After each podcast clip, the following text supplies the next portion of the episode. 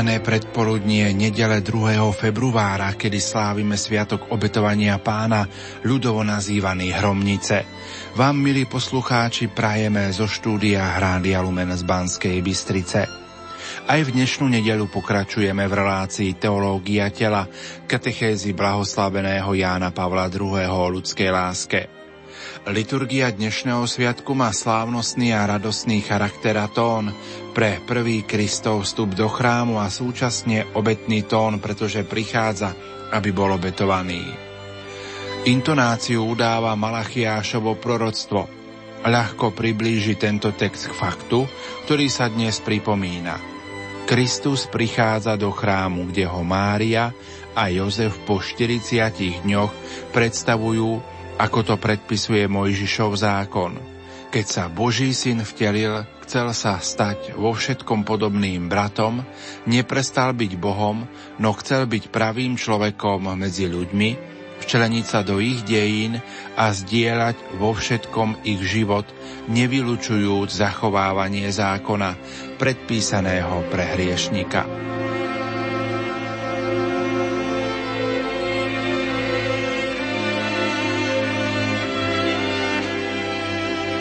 Milí poslucháči, v nasledujúcich minútach vám ponúkame rozhovor s otcom Marekom Iskrom z diecézneho centra pre rodinu Bansko-Bystrickej diecézy.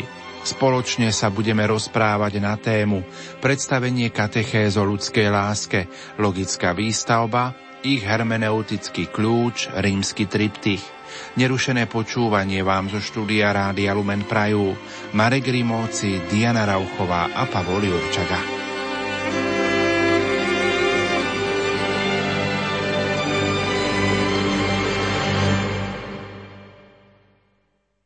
Uplynulých katechézach sme vám, milí poslucháči, sa snažili priblížiť tak spoločenské, ako aj historické súvislosti, ktoré predchádzali napísaniu katechéz o ľudskej láske podľa Božieho plánu. Významnou udalosťou tejto súvislosti bola predovšetkým dráma okolo neprijatia učenia encykliky Pavla VI. Humáne víte širokou verejnosťou. Jednou z mála osobností vtedajšej doby, ktoré mali schopnosť pozitívne vysvetliť všetky dôvody odmietania antikoncepčnej mentality a ponúknuť odlišný prístup k tejto téme, bol Karol Vojtila. O jeho osobnostnom dozrievaní sme sa mali možnosť dozvedieť viac v poslednej katechéze. Dnes sa opäť s otcom Marekom Iskrom, riaditeľom diecézneho pastoračného centra pre rodinu Bansko-Bystrickej diecézy, budeme zamýšľať nad tým, ako Vojtila po svojom zvolení za svätého Otca rozvinul svoje poznanie získané s prevádzaním mladých manželov a vyučovaním etiky vo svojich prvých rokoch služby, už ako pápež Ján Pavol II.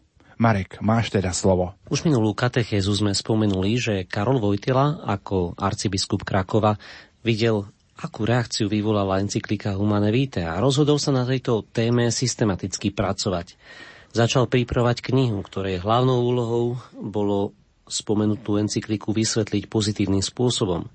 Krátko pred dokončením tohoto diela však Karol Vojtila bol zvolený za pápeža a preto kniha, ktorú pripravoval, dá sa povedať, nikdy nebola vytlačená v takej podobe, ako ju Vojtila chcel pôvodne vytlačiť. Rozhodol sa totiž tento materiál, ktorý si zhromažďoval a pripravoval, použiť na svoje generálne audiencie. Bol to jedinečný projekt, ktorý nikdy predtým nemal obdoby a po svojom ohlásení teda vyvolal aj nemalý rozruch aj v radoch samotnej rímskej kúrie. Už samotná idea tematických audiencií bola novinkou, ktorá vyvolávala počudovanie, ale ešte výbušnejšou bola samotná téma.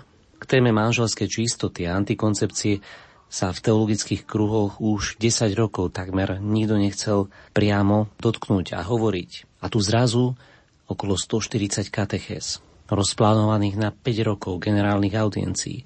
Bol to určite avšak najlepší spôsob, ako ohlásiť pravdy o ľudskej láske medzi mužom a ženou celému svetu.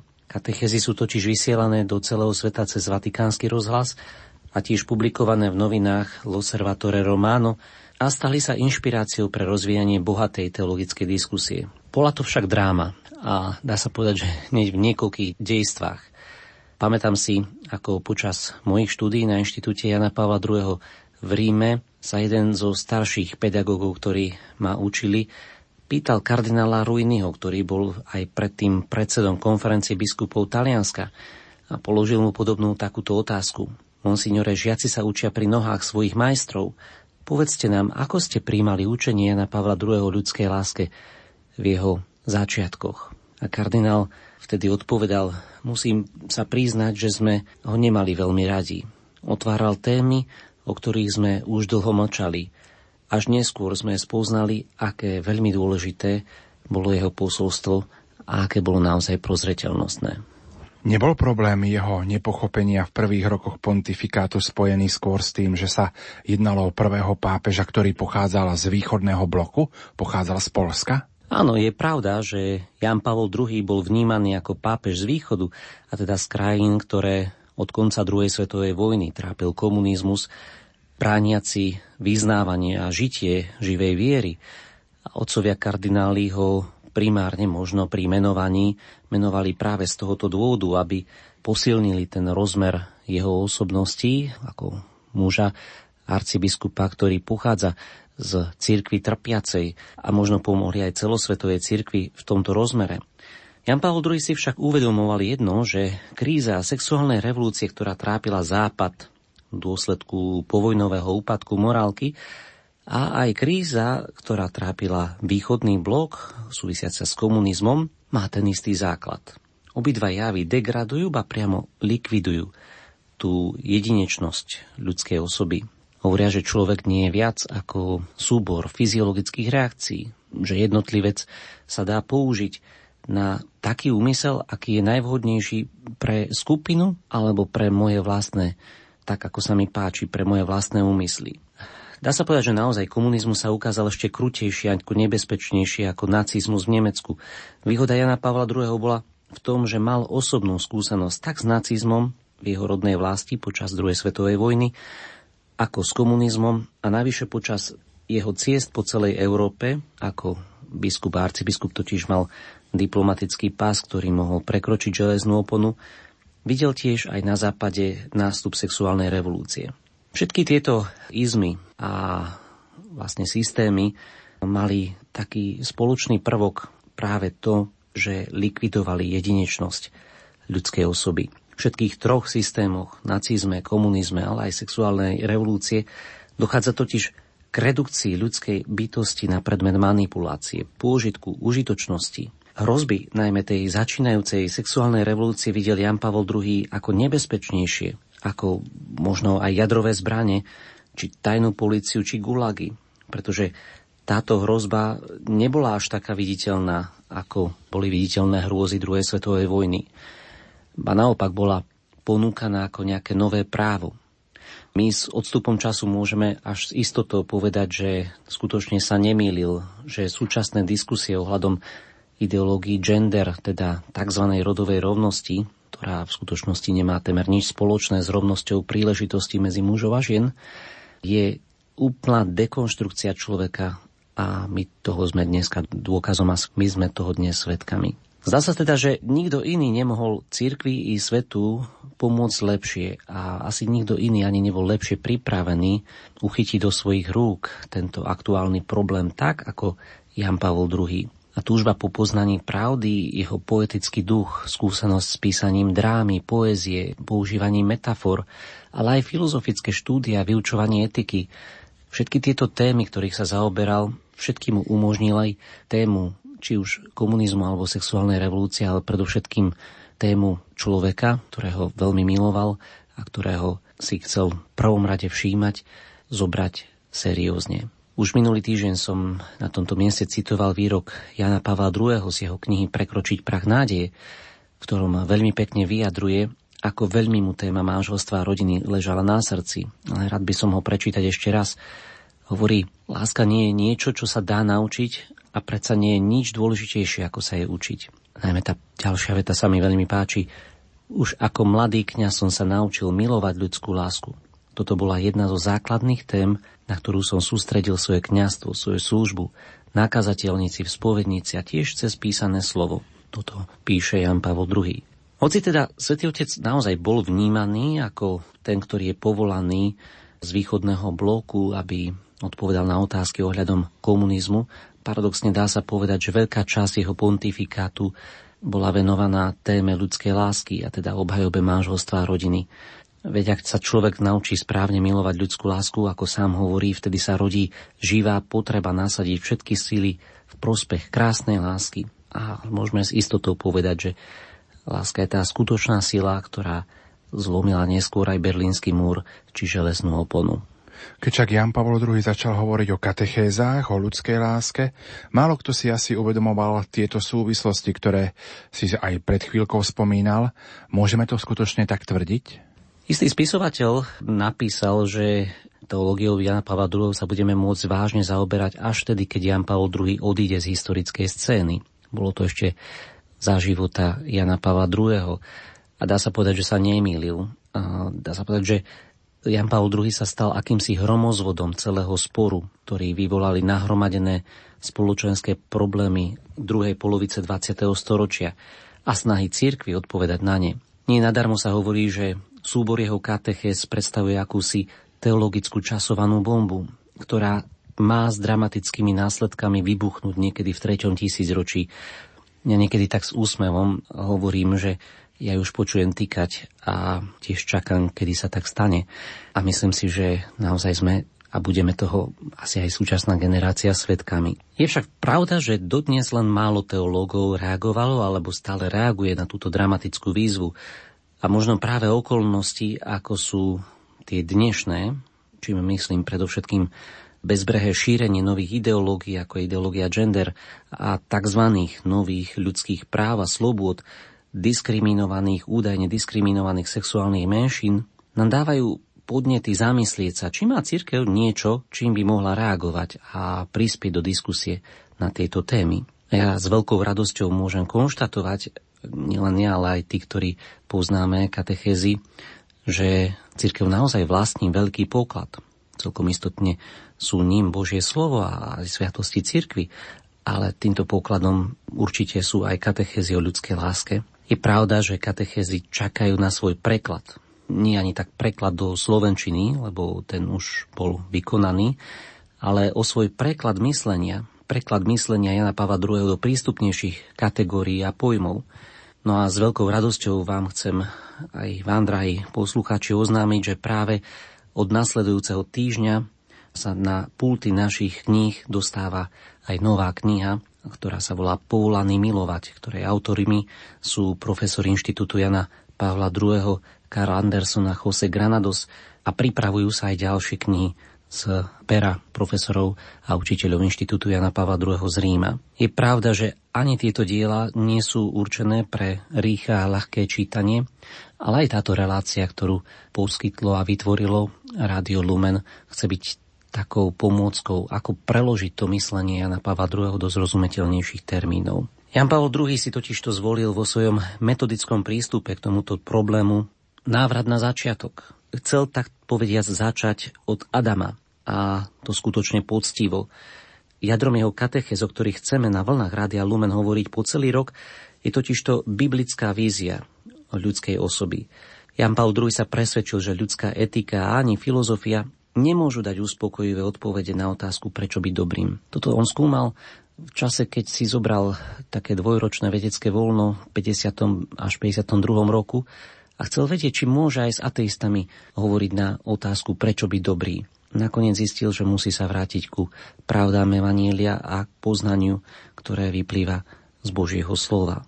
A na druhej strane aj táto skúsenosť mu umožňovala vidieť, ako veľmi, keď sa človek usiluje odpovedať si na otázku, prečo byť dobrý, ale nechce počuť a porozumieť Božiemu slovu, dospie k falošnému humanizmu, falošnému predkladaniu ideí, ktoré sa nikdy nemôžu realizovať v prospech človeka. Dá sa povedať, že odhalenie a odsúdenie všetkého toho, čo bolo falošné na humanizmoch, ktoré neboli založené na biblickej vízii, to bol ten skutočný leitmotiv, taká červená niť, ktorá sa vynula celým pontifikátom Jana Pavla II. Celý jeho pontifikát to je napätie medzi falošnými humanizmami, ktoré aj keď ľudskosť hlásajú a obhajú, v podstate ju iba degradujú. A pravým humanizmom, ktorého svedectvom je biblická vízia o ľudskej osobe. Tzv. teologická antropológia. On hovoril, že iba ak príjmeme do svojej mysle, že existuje nejaký plán, ktorý má Boh človekom, a iba ak nájdeme riešenie pre to, ako tento plán preložiť do našeho života, iba vtedy nájdeme riešenie aj pre obidva problémy vtedajšej spoločnosti. Komunizmus, ktorý ešte vtedy zúril v strednej a východnej Európe, ale aj sexuálnu revolúciu, ktorá sa rozvinula na západe. Jan Paul II totiž to vie, že my môžeme vidieť tento Boží plán a tiež vie, že obidva problémy, ktoré boli v historickej dobe v Európe, či už západu alebo východu, majú jeden a ten istý koreň a jadro problému. Nesprávne videnie človeka, jeho podstaty a jeho určenia. Mnohí, ktorí sa ustretli s katechézami o ľudskej láske, hovoria, že sú náročné. Existuje nejaký kľúč k ich lepšiemu pochopeniu a spoznaniu? Ak si začneme listovať v diele katechézy ľudskej láske, teda teológia tela Jana Pavla II, ktoré sú stále dostupné aj na našom trhu v ich českom vydaní a povzbudzujem k ich čítaniu. Vidíme, že hneď na začiatku prvej katechéze východiskom pre uvažovanie nad pravdami o človeku alebo o biblickej vízii Boha s človekom sú Ježišové slová zachytené v Matúšovom evanieliu 19. kapitole 3. až 8. verši, kde Ježiš v polemike s farizejmi sa odvoláva na počiatok, ako na niečo, čo je stále platné. Ježiš tam doslova hovorí, pre tvrdosť vášho srdca vám Mojžiš dovolil prepustiť manželku, ale na počiatku to tak nebolo. Dá sa povedať, že Jan Paul II chytil vážne pána Ježiša za slovo a vidí, že Ježiš prišiel kvôli tomu, aby obnovil platnosť počiatku. On sám sa odvoláva na počiatok, teda potvrdzuje ho za stále platný a odmieta akékoľvek kazuistické riešenie problému, ktorému farizei nadhádzovali ohľadom jednoty a nerozlučiteľnosti manželstva. A prechádza k videniu, ktoré nie je len situačné, teda to konkrétne daný prípad, ale k videniu, ktoré má Boh o svete keď Jan Pavol II už pomaly opúšťali sily a chcel ešte možno v závere svojho života ponúknuť svetu naozaj taký hermeneutický kľúč, taký kľúč pochopeniu celého jeho pontifikátu, Dá sa povedať, že takým duchovným testamentom, ešte napísal aj taký skutočný testament, ale takým duchovným testamentom, ktorý napísal krátko pred svojou smrťou a ktorý nám ponúka takýto kľúč k pochopeniu celej jeho tvorby, je rímsky triptych. Pamätám si na svojho školiteľa, ktorý mi dal, a nikdy na to nemôžem zabudnúť, ktorý mi dal prečítať si rímsky triptych s tým, že pochop najskôr rímsky triptych. Ak nepochopíš rímsky triptych, nepochopíš katecheziana Pavla II. Ja som ich čítal v taliančine a po dvoch, po troch, po štyroch týždňoch stále som ich nerozumel. Už som si zohnal slovenské vydanie rímskeho triptychu medzi časom, ale aj po mesiaci som konštatoval, že nerozumiem, ako to má súvislosť. No a vtedy mi aj môj školiteľ povedal, triptych to sú tri básne. Tie básne majú svoje mená. Prvá báseň sa nazýva Počiatok alebo Prameň. Opisuje zrod, zrod všetkého, čo prichádza, čo začína. Tak poeticky v tej básni sa hovorí o, o pramení horskej bystriny, o potôčiku, ktorý pramení v hore, niekde vysoko v horách a ktorý sa rúti nadol, ale ten potôčik sa nepýta, kam ide. Na rozdiel od človeka, ktorý sa pýta. Druhá básen sa volá Meditácie nad knihou pôvodu, ale mohli by sme ju nazvať takou cestou. Človek, ktorý kráča uprostred dejín. A posledná básen sa nazýva Vrch krajine moria. Je to vrch, ktorý bude svetkom posledného súdu.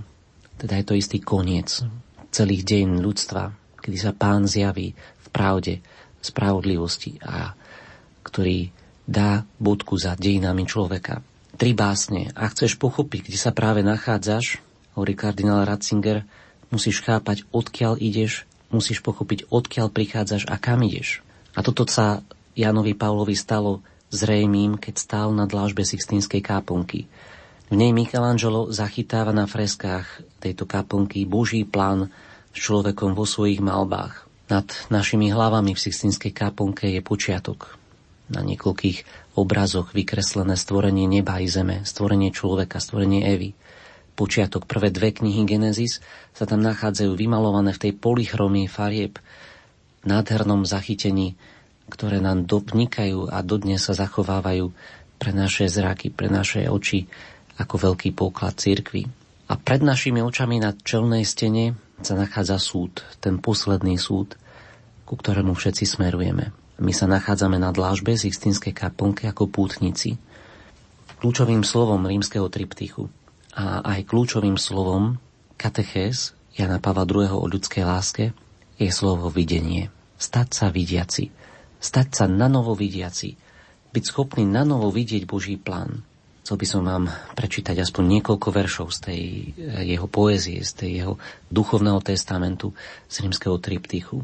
V ňom žijeme, hýbeme sa a sme, hovorí Pavol v atenskom areopágu. Kto je on? Je akoby nevyjadriteľný priestor, ktorý všetko zahrňa. On je stvoriteľ. Tajemstvo počiatku sa rodí vedno so slovom. Vynárá sa zo slova. Ten, ktorý tvoril, videl. A videl, že to bolo dobré. Videl videním odlišným od nášho. Videl a nachádzal vo všetkom ako si stopu svojho bytia, svojej plnosti. Nahé a priezračné. Videl videním odlišným od nášho. Pradávne videnie a pradávne vyslovenie. A tak kniha čakala na svoj obraz – Nuž správne, čakala na svojho Michelangela. Predsa ten, ktorý tvoril, tak videl. Videl, že to bolo dobré. Videla teda kniha, čakala na svoj plod videnia. O, ty človeče, ktorý tiež vidíš, príď. Povolávam vás, všetkých vidiacich, všetkých čias. Povolávam teba, Michelangelo. Vo Vatikáne je kaplnka, ktorá čaká na plod tvojho videnia. Videnie čaká na obraz. Odkedy slovo sa telom stalo, videnie ustavične čaká. A my vchádzame, aby sme vnímali od času idúc k času. Tak teda je to tu. Pozeráme a rozpoznávame. Počiatok, ktorý sa vynoril z nebytia, poslušný stvoriteľskému slovu, tu vraví z týchto stien. A var ešte mocnejšie vraví koniec, ešte mocnejšie vraví súd, súd, posledný súd. Toto je cesta, po ktorej všetci kráčame, každý z nás. Vidíme, že kľúčovým slovom v jeho poezii v rímskom triptychu je videnie. A toto slovo sa prenáša do celých 150. katechez. Jan Pavel II nás chce na novo naučiť vidieť. Vidíme, ako slovo videnie je naozaj kľúčové v eh, poézii a v diele rímsky triptych Jana Pavla II. Ešte posledná strofa, ktorú by som vám rád odcitoval, sa nachádza v druhej básni, kde on hovorí, aj oni, myslí tým Adama a Evu, tiež sa stali účastníkmi tohoto videnia, ktoré preniesol na nich stvoriteľ. Varí nechcú nimi zostať, varí nechcú získať toto videnie na novo, varí nechcú byť pre seba pravdiví a priezrační ako pre neho. Ak je tak, spievajú ďakovný hymnus, spievajú magnifikát hlbokej lásky a vtedy veru hlboko cítia, že práve v ňom žijeme, hýbeme sme práve v ňom. To on im dovolie zúčastňovať sa na tejto peknote, ktorú do nich vdýchol. Im otvára oči. A kedy si Michelangelo vchádzajú z Vatikánu, zanechal polychromiu, ktorej kľúčom je obraz a podoba. Podľa tohoto kľúča neviditeľné sa vyjavuje vo viditeľnom. Prasviatosť. Jan Pavel II prasviatosť definuje práve sviatosť manželstva. Boh ich stvoril na počiatku ako muža a ženu na svoj obraz. Viditeľný obraz neviditeľného Boha. Až na tejto báze začal stavať Jan Pavel II všetky katechézy o ľudskej láske. A až po štyroch rokoch úsilia, to znamená až po temer 120 katechézach a generálnych audienciách, ktoré vykonávala na meste svätého Petra, keby sme si zobrali to vydanie katechéz v češtine, ktoré je dostupné na našom trhu, Znamená to až po 530 stranách textu začal vysvetľovať, prečo a ako konkrétne sú manželia povolaní žiť manželskú čistotu a periodickú zdržanlivosť a prečo je text encykliky Humane Vitae s jej učením o antikoncepcii prorocký a dôležitý. Viete, ako veľa úsilia dokázal a musel vložiť Jan Pavel II do toho, aby vysvetlil všetky súvislosti. Je to obrovský dar, ktorý čaká na svoje objavenie a tak opakovane chcem pozvať poslucháčov k jeho objaveniu. Akú výstavbu má samotná kniha Teológia tela katechézy Jana Pavla II. o ľudskej láske? Kniha má šesť základných cyklov. Dá sa povedať, že najdôležitejším cyklom katechéz je prvý cyklus, ktorý nás vracia späť na počiatok, ktorý nás privádza späť na počiatok. Tu rozoberá prvé dve knihy Genesis, dá sa povedať na 120 stranách, analizuje prvé dve knihy, ak sú stále platné, ak je to to, čo bolo ešte pred hriechom, čo mal Boh v pláne, tak to je to, čo prišiel Kristus na novo obnoviť svojimi milosťami, svojimi darmi. A tak jeho návrat na počiatok mimoriadne dôležitý. Druhá kapitola, druhý cyklus kateché sa volá Vykúpenie srdca. Hovorí o hriechu. Akým spôsobom hriech zasiahol do tohoto prvotného Božieho plánu. Ako nám skomplikoval videnie tohoto prvotného Božieho plánu. Čo sa stalo s človekom. Tretia kapitola sa volá Vzkriesenie tela. Vzkriesenie tela je ten koniec, ten cieľ, ku ktorému každý z nás smerujeme. A teda počiatok a koniec, to je prvá a tretia kapitola kateches, medzi tým sa nachádza realita hriechu. Štvrtá a piata kapitola hovoria o kresťanskom panenstve a potom sviatostnom manželstve. To sú dve konkrétne formy, ktorými sa dnes v církvi v sviatostnej forme dá obnoviť to prvotné videnie. No a šiestý cyklus kateches Jana Pavla II sa zaoberá práve tou otázkou encykliky Humane Vitae. Volá sa Láska a plodnosť a v nich hovorí o dôvodoch, prečo encyklika Humane Vitae má svoj prorocký rozmer a charakter. Ako výstavu budú mať teda naše nasledujúce relácie? My sa budeme v našich katechézach našim poslucháčom počas celého tohoto roka snažiť priblížiť katechézy v rámci takých desiatich blokov. Každý z tých blok bude pozostávať štyroch katechéz budú štyri katechézy, ktoré budú sledovať prvý cyklus katechézy Jana Pavla II. a potom budú nasledovať ďalšie štyri relácie, ktoré budú reflektovať nad poznaním týchto katechéz v témach, ktoré sú aktuálne v spoločnosti, ktoré budeme mať možnosť počas celého tohoto roku vnímať aj v našej spoločnosti analyzovať tie biblické texty bude rektor kňazského seminára svätého Karola Boromejského z Košic, otec Štefan Novotný. A takto neustále sa bude 5 krát po sebe opakovať cyklus štyroch katechéz a cyklus štyroch relácií s témami, ktoré aktuálne súvisia so spoločenskou klímou. Ja chcem naozaj pozvať všetkých poslúcháčov k trpezlivosti a k pozornému načúvaniu. Milí poslucháči, v uplynulých minútach sme vám ponúkli rozhovor s otcom Marekom Iskrom z diecézneho centra pre rodinu Bansko-Bystrickej diecézy.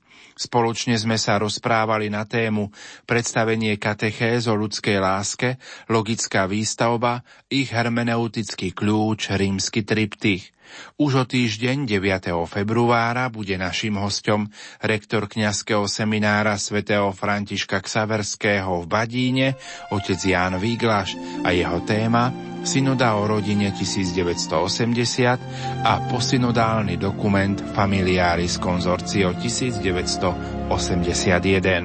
Požehnanú nedelu vám zo štúdia Rádia Lumen Prajú Marek Rimóci, Diana Rauchová a Pavol Jurčaga.